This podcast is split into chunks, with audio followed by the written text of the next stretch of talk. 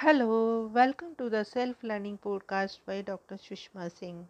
Let us start discussion on Unit 9 Typologies of Cities.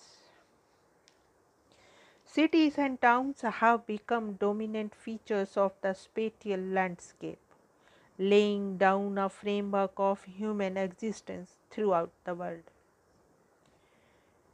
In the developed world presently, the transformation from rural to urban lifestyles occurred during the 19th and early 20th century. The role of cities and towns has been important in the development, maintenance, and expansion of all great civilizations throughout recorded history. Thus, cities have held a central role in the political, social, and cultural life of almost all parts of the world and in almost all stages of human history. Now, let us discuss the point city emergence and growth. The growth of cities unleashed revolutionary changes there emerged several towns and cities which were the main place for the rulers and the tradesmen in those times. Towns and cities are of many kinds temple towns, garrison towns, seaports, political capitals, or administrative towns, resort centers, industrial cities, trading centers, and other types of cities.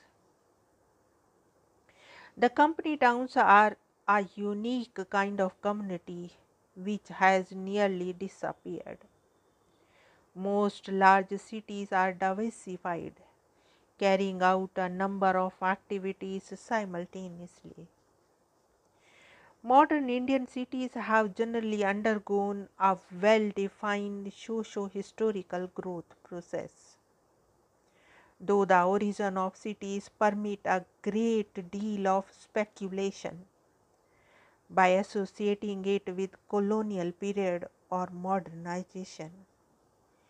It transcends the realms of speculation. It is to be viewed through a definite framework both as dynamic social process as well as a result of specific social trends. These specific social trends were unleashed in the 18th century when the rise of scientific technology and the accumulation of capital took place. In the colonial period, the urban centers were used as the suppliers of number of raw materials as well as consumers of foreign products. The old urban centers went through transformations. Some became solely military centers, while others were filled with the labor force and industries. However, all the features of the western cities are not seen in Indian urban areas, even though their growth coincided with the growth of large scale industrial and modern capitalism. According to Adna Weber, concentration of people into cities was a product of the economic forces which were becoming significant with the Industrial Revolution, which introduced changes such as steam power, mechanization, and trade and commerce, etc. The political causes of the emergence of the cities were as legislation on promoting freedom of trade, legislation promoting freedom of migration, centralized administration with its location of persons in civic centers, free forms of land tenure politically defended in the city, The social causes were education, amusements, higher standards of living, attraction of intellectual association, habituation of an urban environment, and diffusion of knowledge of the values of city life. In ancient India, there were no great differences between a village and a town. Some essential conditions and requirements gave rise to towns and cities in India.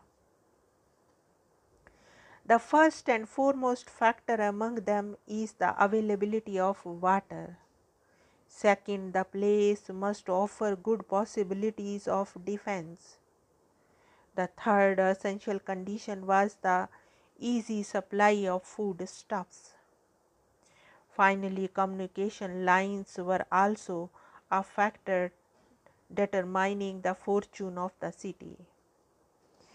In the third millennium BC, the first probable urban civilization emerged in India in the Indus Valley with Mohenjo-daro and Harappa as the most elaborate urban forms. According to Gordon, the foundation of the city of Mohenjo-daro was laid around 2600 BC. Then the Aryan version of urbanization took its root around 600 BC. During the times of the Mahabharata, there were a number of cities like Hastinapur, Indraprastha, Mathura, Kanya Kubja, and cities like Kashi and Kaushambi. Urbanization during the Mughal period spread out all the way from north to south, east to west.